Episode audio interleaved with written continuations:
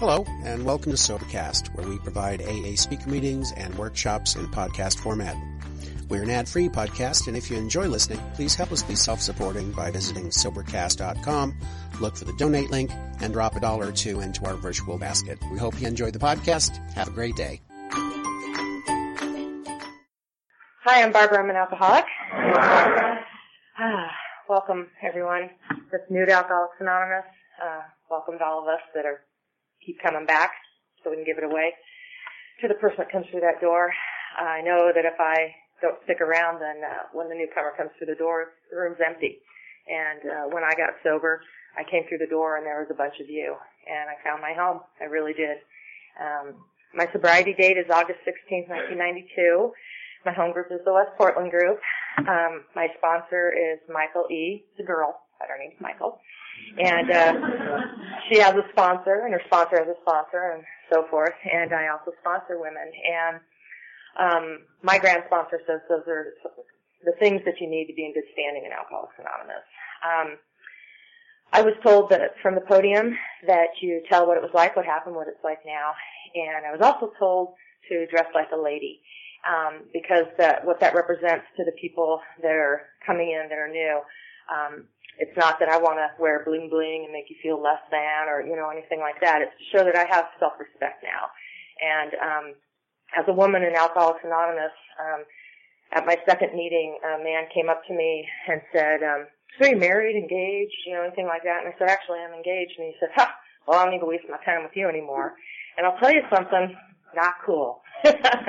you know, that's, that's not cool. I mean, it's funny because it is funny, but it is not cool because um, fortunately I had been told ahead of time to worry about that kind of stuff. It's just human beings in here.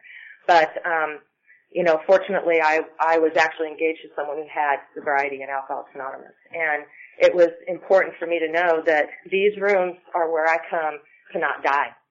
And I have a terminal progressive disease, and it's alcoholism. And um, it's not a laughing matter. However, we do laugh a lot. But um, it's very important for me to honor the traditions and honor um, the program that saved my life. And I'm so grateful that you know the women surrounded me and that the men and that's the only man that's ever done that by the way ever. Um, from that point on in 14 plus years of sobriety all of you men have been extremely respectful and kind and, and considerate and you know 50% of my recovery. So what it was like. I was born. you know, you have to do that to be here. Um, um, uh, in Fremont, California, my um, uh, which is in the South Bay um, from San Francisco, lived in San Jose, and my father is an alcoholic. He says he's an alcoholic. He's currently seven months dry. He went to three Alcoholics Anonymous meetings and decided that um, he's not an alcoholic like we are and uh, which is so classic because this is the disease that I have that says your case is different. They don't understand.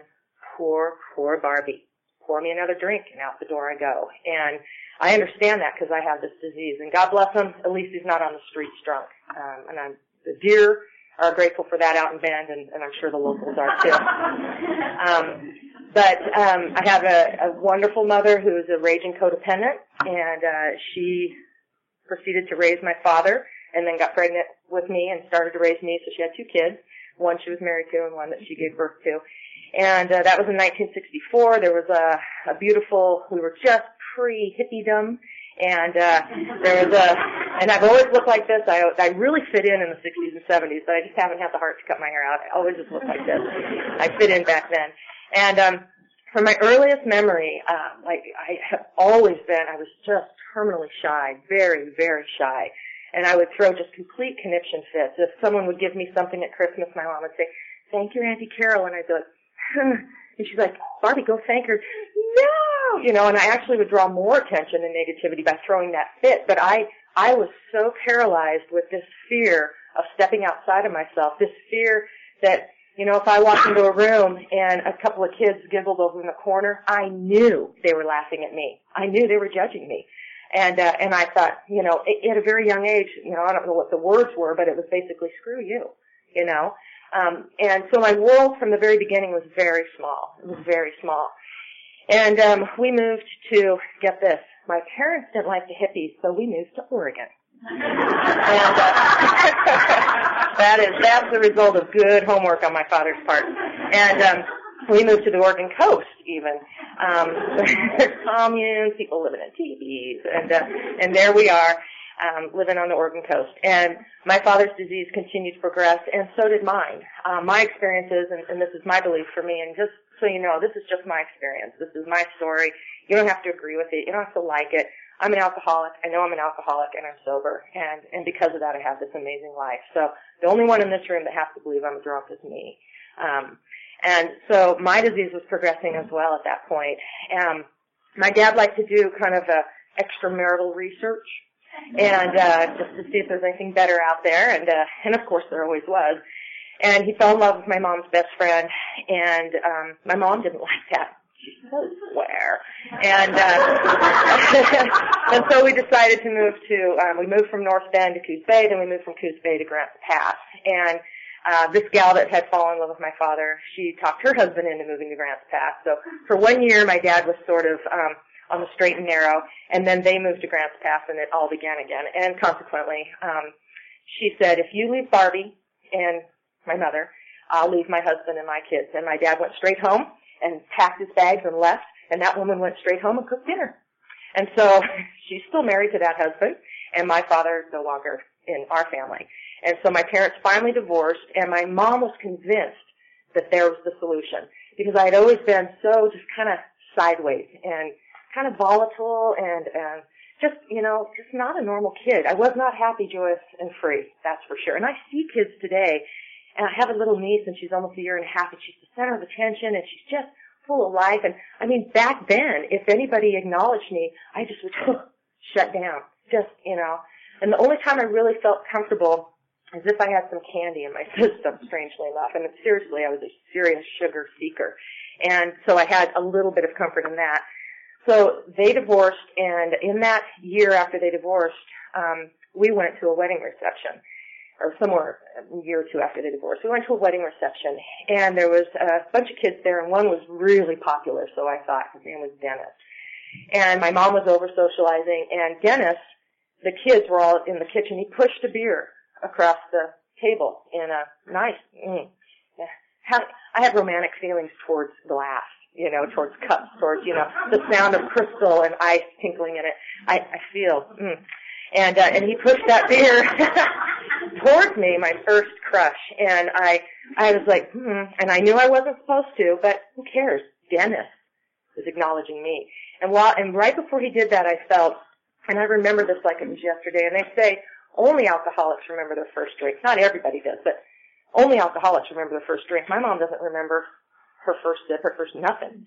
Um, there's a speaker that says that's like remembering your first taco.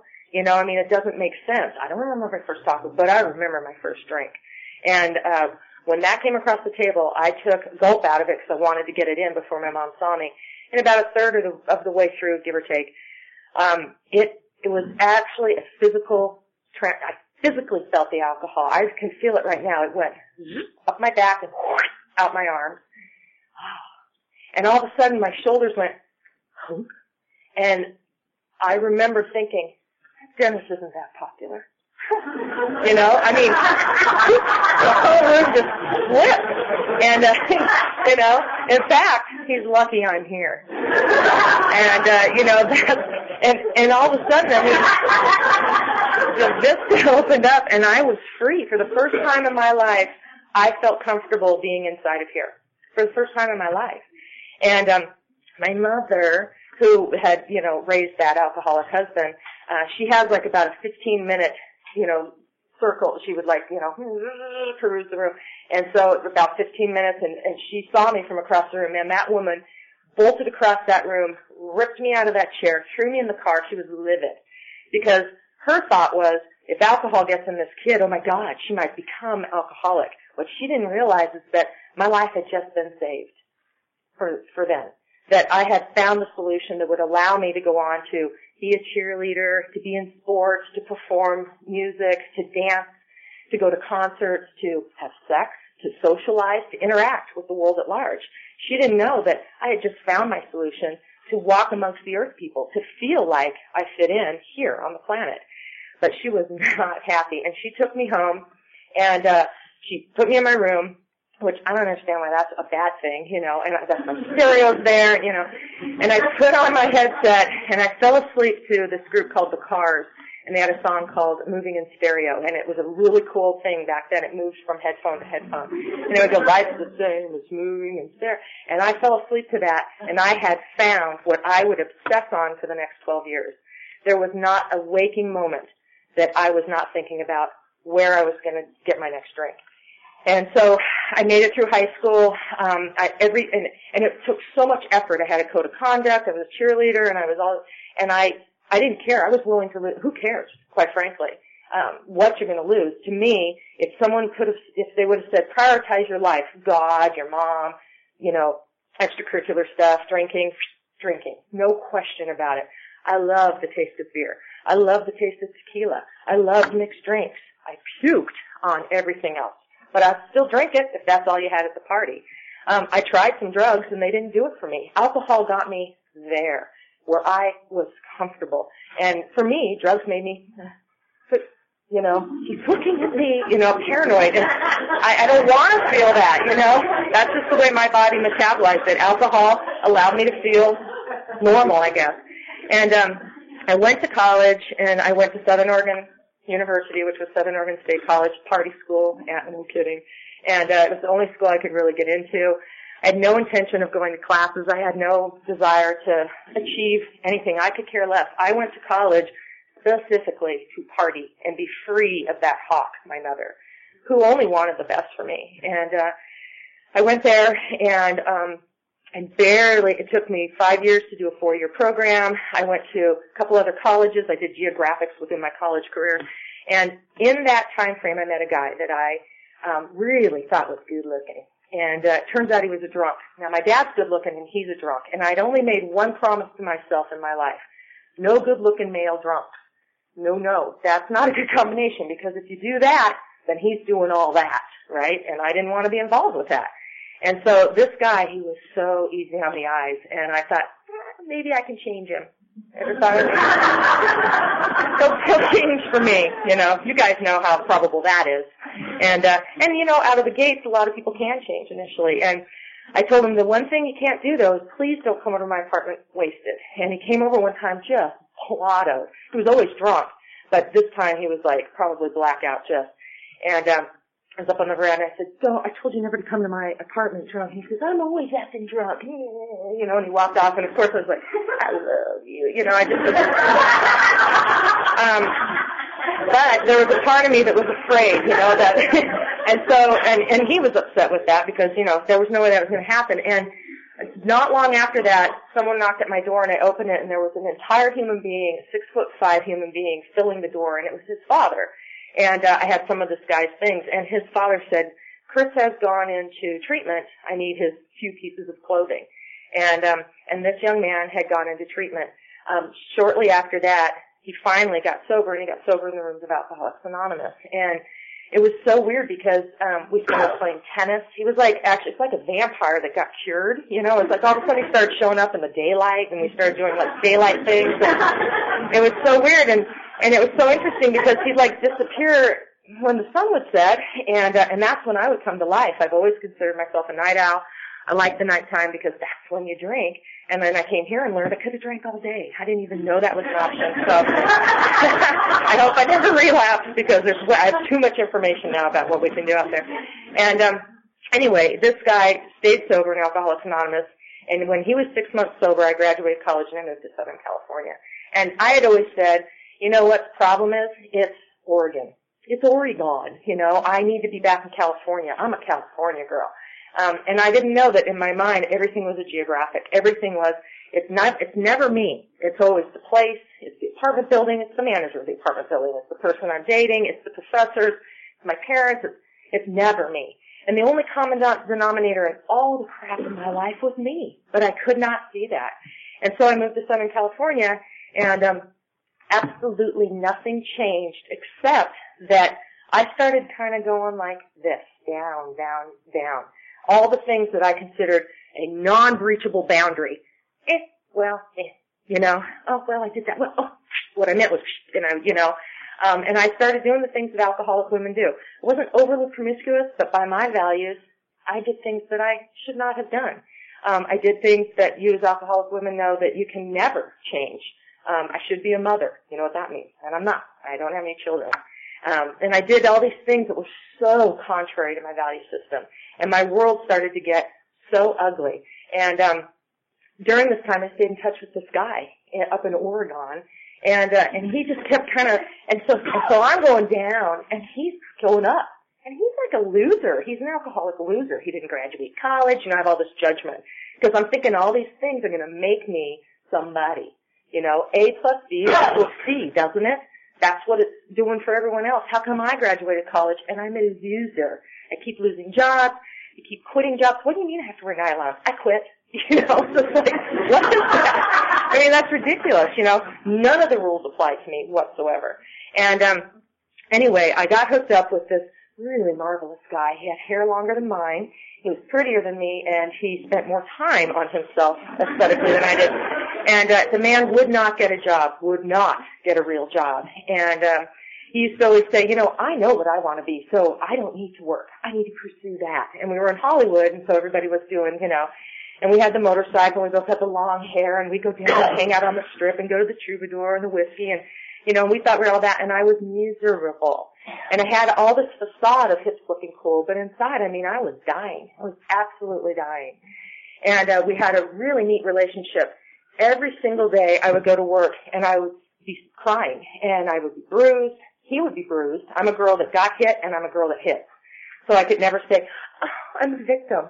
Forget about it. I'm an engager. Let's engage. Let's get it on. You know, I'm five foot nine, man. This is, you know, and I'm an alcoholic, and I'm ticked. I don't know why, but I'm pretty angry about something. And the only thing I loved about this guy is that he never said diddly about my drinking.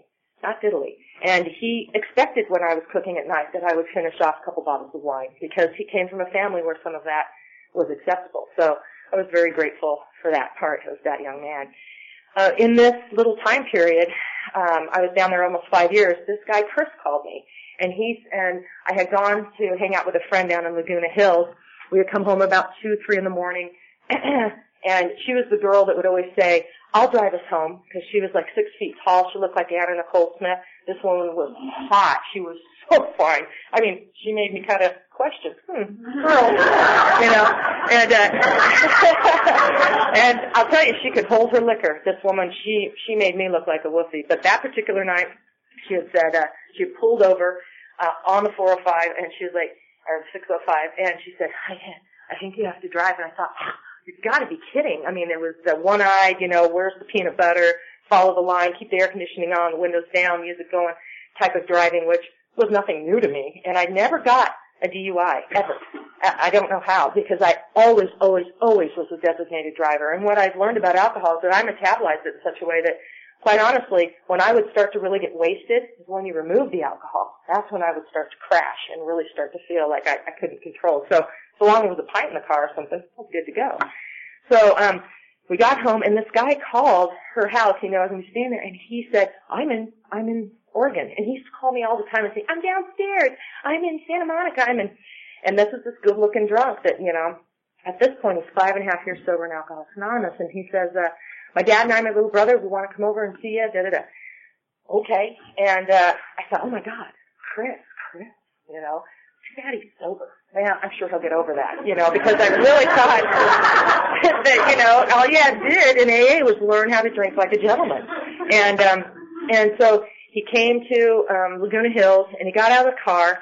And I've never been a romantic. I never wanted white picket fence. I never had a hope chest. I wasn't a girl. I never dreamt of having children. I did not think I'd live to see 30. There, that just wasn't even, you know, I had no expectations of life whatsoever.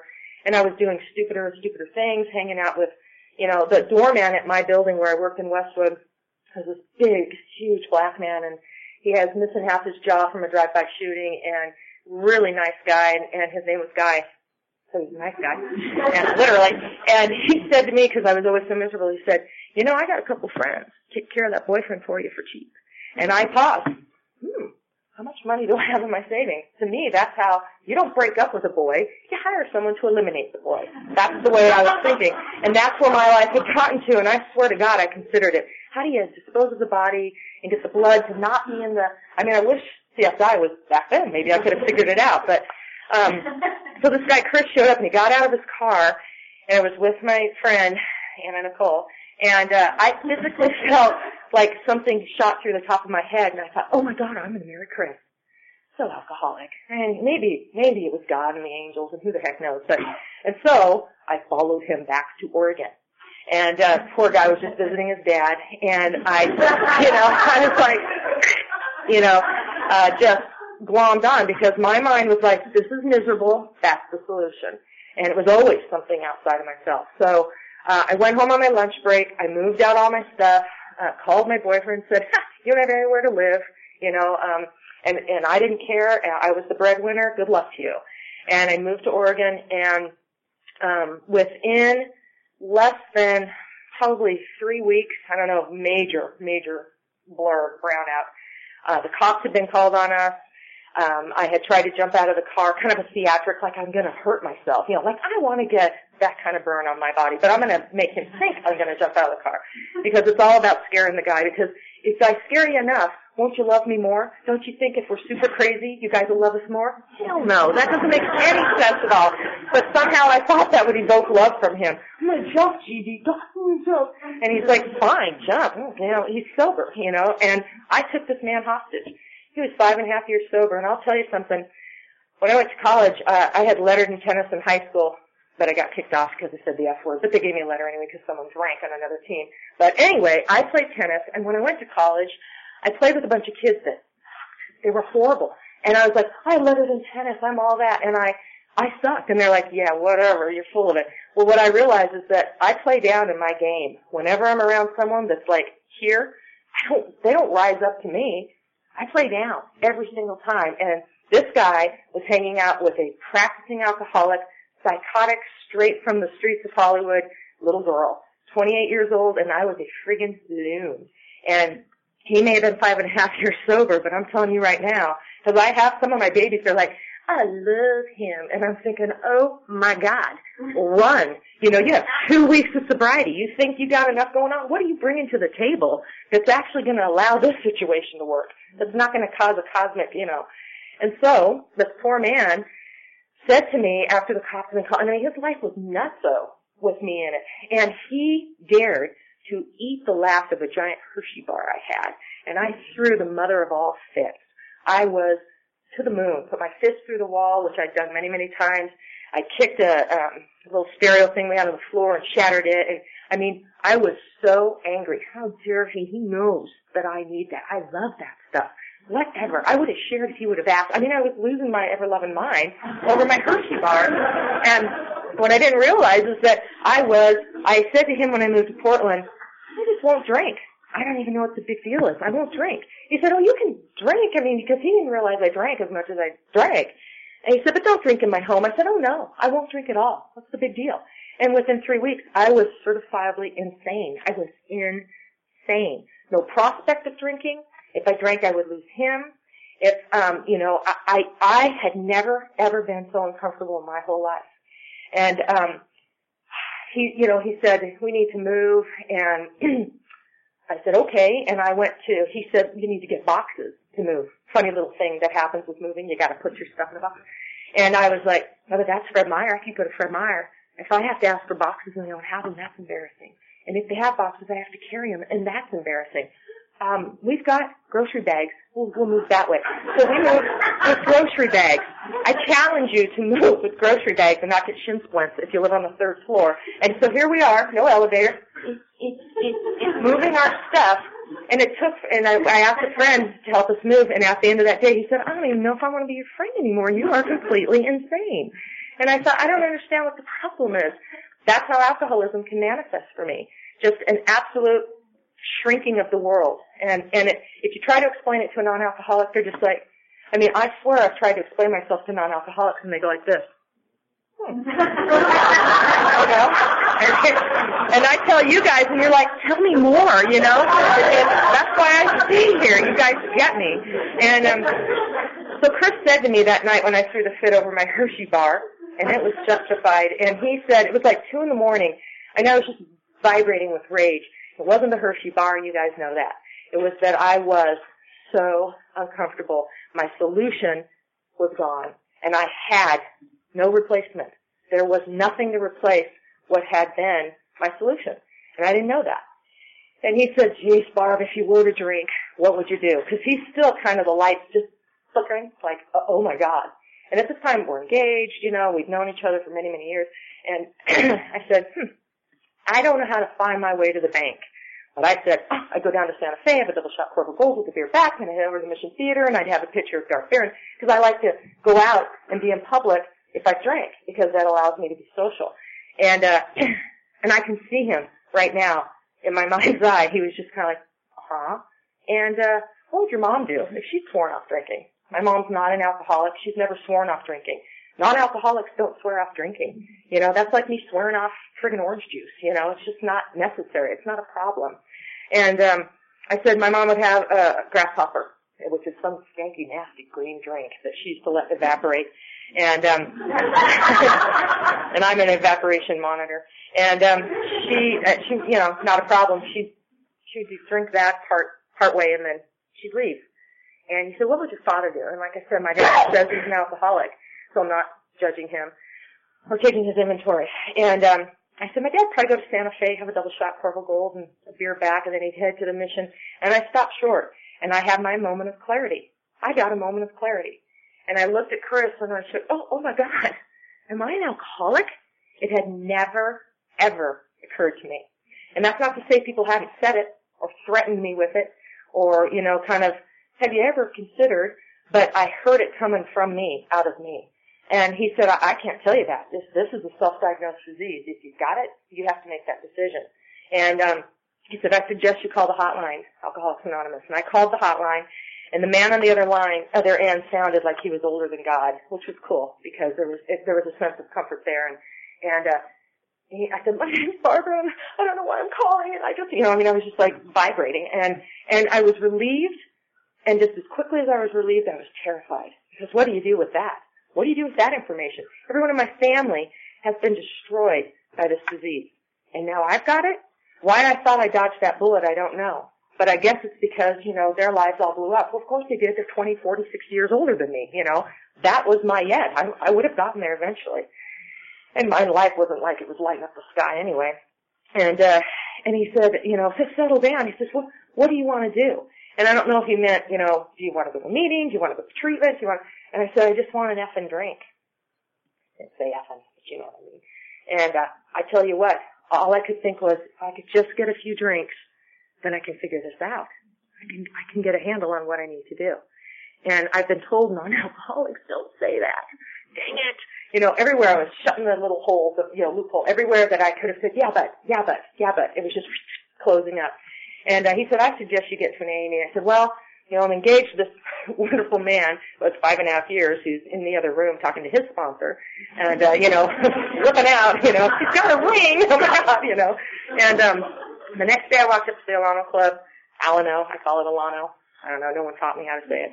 And, um, I went into my, my first meeting of Alcoholics Anonymous. I had been with Chris a couple of times. I thought, those poor, poor losers.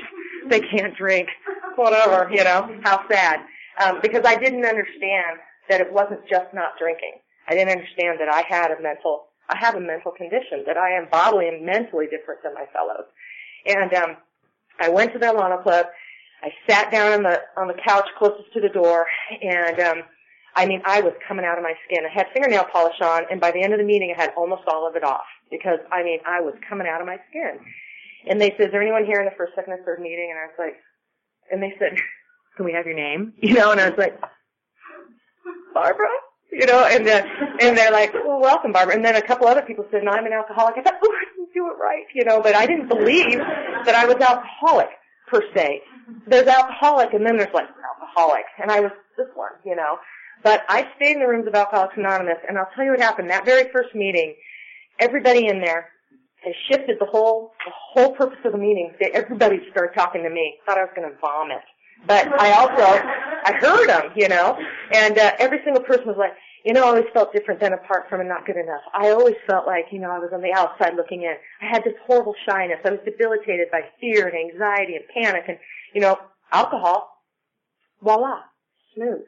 Took all the rough edges off. I was okay. And I just, I thought, what? I mean, I heard the music, you know. The laughter came later, but boy, I'll tell you what, you guys spoke directly to me. You saved my life. Saved my life. And I, and still it took me a couple of years to really believe I was alcoholic. What an amazing disease that sits there and tells you with all evidence to the contrary, yeah, but, yeah, but, yeah, you know, but, Barb, you really weren't a blackout drunk. Oh, okay, you know, that, does it say that in the first 164 pages? You know, that's not a prerequisite. That's not what alcohol, doesn't have to be that. And my sponsor never had a blackout. She always says, and I get to remember every pitiful and disgusting thing I ever did. And that's my story every little nasty, disgusting little compromise right up here. And then it went straight on the paper, you know. Um, so you guys saved my life. You gave me your phone numbers. A couple guys gave me their phone numbers. And uh, didn't call them, but it was very sweet, and I think they had good intentions, and there's nothing wrong with that. But for me, the women saved my life, and they surrounded me, and they said, "When are you going to your next meeting?" They marked all these meetings. Okay, we'll see you here tomorrow. And I was like, "What? You know, what do you mean tomorrow? I mean, I got a busy schedule. I got to get up." you know? I had absolutely no life whatsoever. I did not have a job. Um, my car kept getting tickets because my registration was expired and had California plates, and you know how we love Californians up here. And um, you know, I had nothing, nothing on the horizon. My life was was just nothing. And uh, so I went back, and I continued to go back, and I don't fully understand why I continued to stay in the rooms of Alcoholics Anonymous, except to say I didn't have any other ideas. I just, I, and I realized that for me to drink would be for me to have that life refunded. And I can honestly say that there was something in me that said, do you want to be that? Is that it? Because if that's it, girl, you might as well take a bullet and put it through your brain. Because that is not a life. And it was continuing to get uglier and uglier. So I stayed in the rooms of Alcoholics Anonymous. I did my steps. I didn't ask someone to officially be my sponsor, but I did the steps because they said a girl, and I was like, girls are the enemy, enemy. I don't trust them. They steal boyfriends. They, you know. And the reality is, is that you know, I just was unwilling to go to any lengths. And I mean, I'm one of those lucky people that did half measures and did not drink again. But boy, let me tell you, I was really, really edgy. I was not comfortable. And at about two years of sobriety, I had whittled my world down to two meetings a week. I was not working with a sponsor but I was sponsoring. Well, you know, it's like, oh yeah, give away what you don't have. That's ego. That was ego. Will you sponsor me? Oh, of course I will. Thank you for choosing me out of, you know, the minions. I ride the bus, you know. it's just because I gained 40 pounds immediately after I got sober and people probably thought I'd been humbled, you know. And, uh, and and about two years of sobriety, um, my husband decided to disclose to me that he hadn't really been working a real solid program, and that he had done some extracurricular research, and that he had basically blown up our marriage. And um, I had no clue. He thought I had a clue, and it was um, the absolutely most devastating thing I thought I could ever experience as a human being. And um, I had a sponsor. She said, "It's just your ego, your ego," and I was like, "It's not my ego. It is this feeling of." betrayal. Is that ego? I don't know. But it was like, my dad did all this. You knew and you still, you know, it was like this blaming, blaming. And, um, it was the best thing that ever happened, strangely enough, because I had a choice. I was at the crossroads, man. I saw the fork in the road. Drink, perfectly good excuse. This stuff sucks anyway. Hit your knees, man. Start doing 10, 11, and 12. Start getting back in the middle of AA. Get in the middle of the pack.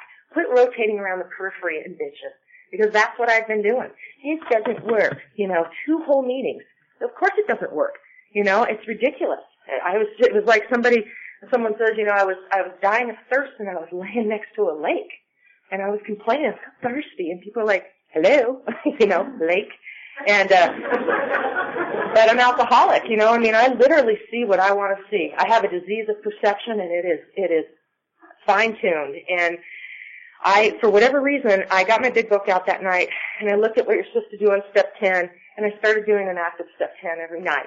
And um, I called this woman that I had just asked to be my sponsor like a week before.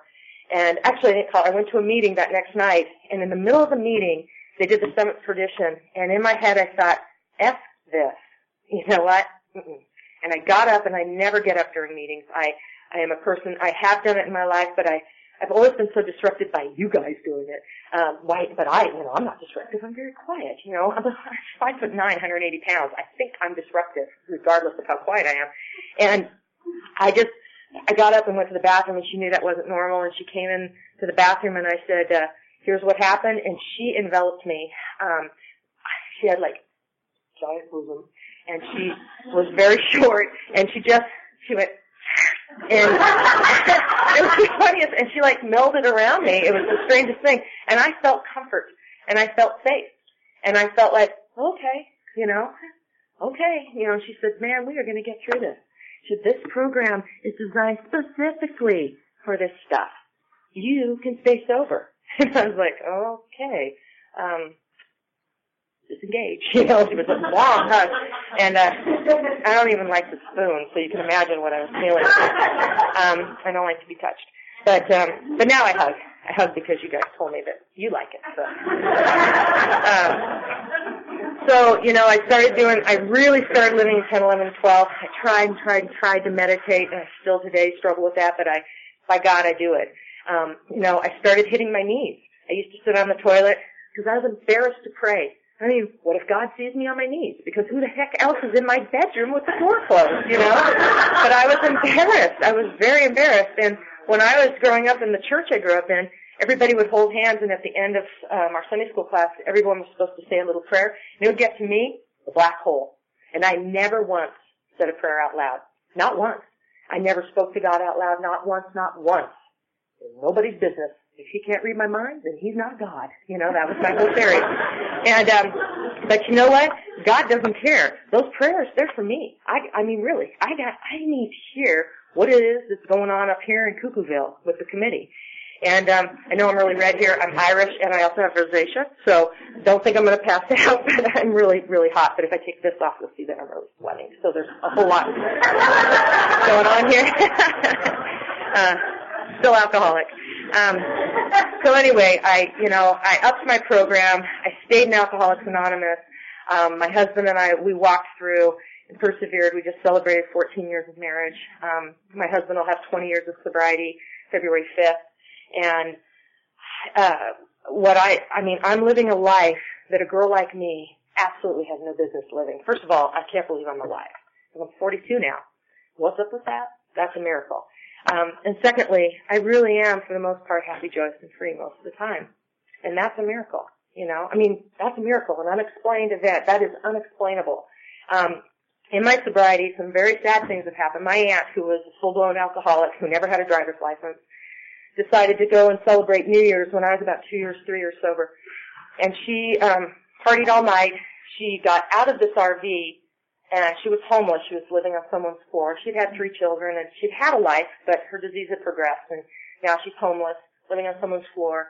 And uh, her sweater caught on part of this RV, and the guy was still wasted. He just took off, and she got drugged, but she didn't die until she broke free, and the back of the truck ran over her head and crushed it. And that's what happened to my Aunt Sherry. She died from alcoholism, but her death certificate doesn't say that. And you guys, this woman was a sculptor and she was beautiful, and she was blonde and blue-eyed, and petite and kind. I mean, she was a beautiful woman, and that was my dad's baby sister. And he called me on New Year's Day, and he said, "Sherry's gone," you know. And I said, "Oh my God, she died from alcoholism." He said, "Oh no, no, vehicular something." No, man, she died from alcoholism. That's alcoholism. And my dad, he couldn't look at that because his own father had died from alcoholism just a few years before when I was in college he had finally divorced his seventh wife, and um, he had been a movie star. He'd been um, in the Lassie series. He was um, Bob Bray, the Ranger Corey Stuart, and he had hung out with all these famous people and Rock Hudson. And, and uh, seven marriages. Who knows? Um, and um, you know, and he had this phenomenal career, and he lost it all. And at the end of my grandfather's life, he was living in an RV, and um, he picked up a homeless guy and they were trying to work on the engine, and the guy had said, give it gas. It was up on block. And my grandfather popped it into gear because they were drunk. And he, it crushed the guy, but it didn't kill him, but my grandfather had a heart attack, and he died. That's alcoholism. You know, that's alcoholism. And, um, just a few months ago, my cousin, Bobby, uh, Robbie, who is maybe three months younger than me, who was ha- he started having seizures from like epilepsy. They hadn't really defined, and he was on medication. Do not drink with this medication. Yeah, right. You know, if it says take one, I take two because that might work twice as fast or twice as long. But it says every four hours, so I take it in two hours. You know, I don't follow. Directions are there to be interpreted. You know, and um, and so he went fishing and he drank on his meds and he was backing the truck into the lake to pick up his boat and he had a seizure and gave it full on gas and backed all the way into the back of the lake and he drowned. You know, he's 40, he was 42 years old. That's alcoholism. And they just keep, and I still got more family members. It ain't over yet, you know. And, uh, that's me. If I drink. That's me. But more likely, I'll just keep on going. I'll just keep on going. And I'll end up just this, you know, you, you see them in the stores. There was one standing behind me at Fred Meyer recently. I smelled her before I saw her. Beautiful, beautiful woman at some point. And I thought, God, old lady, back up. Because she stunk so bad. And then I really looked at her and I thought, oh my God, she's my age. Oh my God. And she's just wasted. And she's all that, you know. She's just so comfortable and what, you know. What are you looking at? It's like, what do you think I'm looking at, you know? Mm-hmm. I need an arm mask. I mean, it was horrible. And my heart broke. That's me. That's alcoholism, you know. And I'll tell you something. I have stayed in these rooms for a variety of reasons, but it wasn't to improve my conscious contact with God. It wasn't to keep Chris. None of those things. It was absolutely for me selfishly so that I could actually breathe all the way to the bottom of my lungs. That's what I can do in Alcoholics Anonymous. I can actually be here. I gotta tell you, man, that, that does not happen for me. And if I am not here, I start to get cocky and think somehow I did this. Oh my God, my disease will say that. You know, you've done a good job. Not bad, this little life. You got a car that works, you live in a nice place, you got a husband. Way to go, Barb. See, you put your nose to the grindstone and we did it. I didn't do this. My best effort got me here. My very best effort. So, you know, I'm here because I'm actually able to breathe. And then, as a result of that, I'm able to be of service. I'm able to be a wife. I actually have had dogs in sobriety. That was on my fear list. And um, because they bite me, because you you don't lead with the face, you know. It's a big, you know. And, and I've been bitten five times, and I thought it was the dog's fault, you know. Isn't that so funny? And I used to go around saying, "I'm smart," you know. Like, no, you're not. You're not smart. And um, you know, I've uh, uh, a year ago I got diagnosed with multiple sclerosis, and I've been sick for five years. And all these doctors, I tell every single doctor, you know, I'm an alcoholic. I'm in recovery. I'm an alcoholic. I'm in recovery. So of course they're like, hmm, you know, are you really sick? Because and they, you know, do you want some, you know, antidepressant? Do you want a painkiller? I'm like, and one gal, she said, I'm to give you this particular drug. You still won't feel well, but you won't care. That's what that's what an MD said to me. And I, I mean, I'm telling you right now, I wanted to go find Guy down in LA, and you know, you know what? She works right over there. I was so offended, and um, I mean, I, I could not believe she said that to me. And the reality is, is that um, I have sobriety, and so I, I just kept going and going. And finally, I got lesions on my brain, and now they believe me. And I have all sorts of horrible health stuff. I get to inject myself. I'm an IV drug user now. I'm so proud of myself, so I am cool.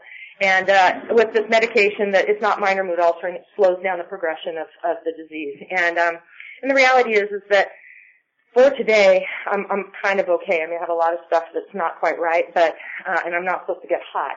Whatever, I'll deal with it tomorrow. but um, but the reality is is that I did not have to drink. There is absolutely nothing that I've had to drink over in Alcoholics Anonymous. And three months after that diagnosis, my dog that I got at eight months sober, I had to have my vet come into my home and I had to lay over this dog, this beautiful 85 pound German short hair pointer named Bob. And um, everybody always thought I hated my husband. Your husband, uh, Bob, is he okay? I'm like, that's my dog. You know, that's I'm yelling at my dog. You know, because he was alcoholic and he never drank. He was a crazy dog, and I loved him with all my heart and soul.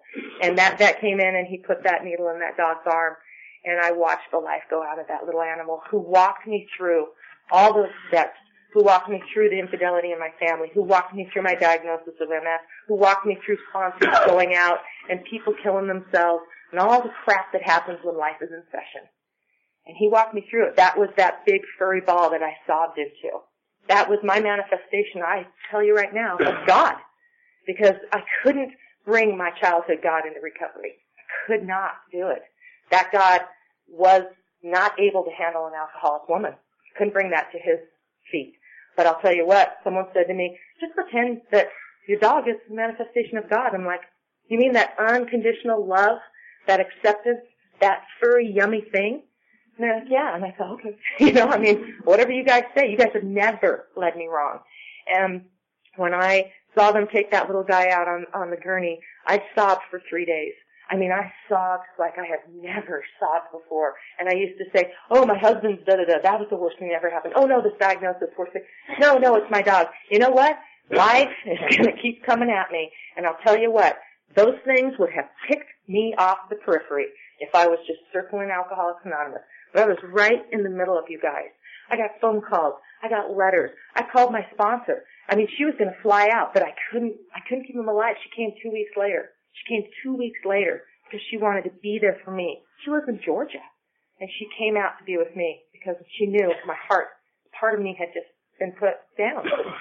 So, you know, what you guys have done for me in Alcoholics Anonymous, um, I can never give back to you, ever. Um, the best I can do is stand up here and flop sweat in front of a bunch of people. And, um, you know, we have some laughter, we have some tears, we identify with each other. Um, and, and I know in the very center of my soul that this is my family, that this is my solution, that this disease, I have it.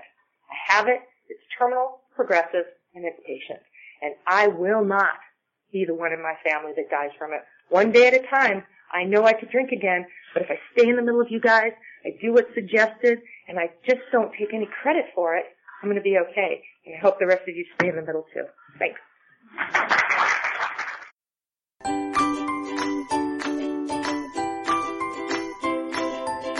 Thanks for listening. I hope you enjoyed the podcast. Sobercast is ad-free, and we'd like your help in order to keep it that way. So if you'd like to help us be self-supporting by pledging a dollar to a month, visit Sobercast.com and look for the donate links. Thank you very much.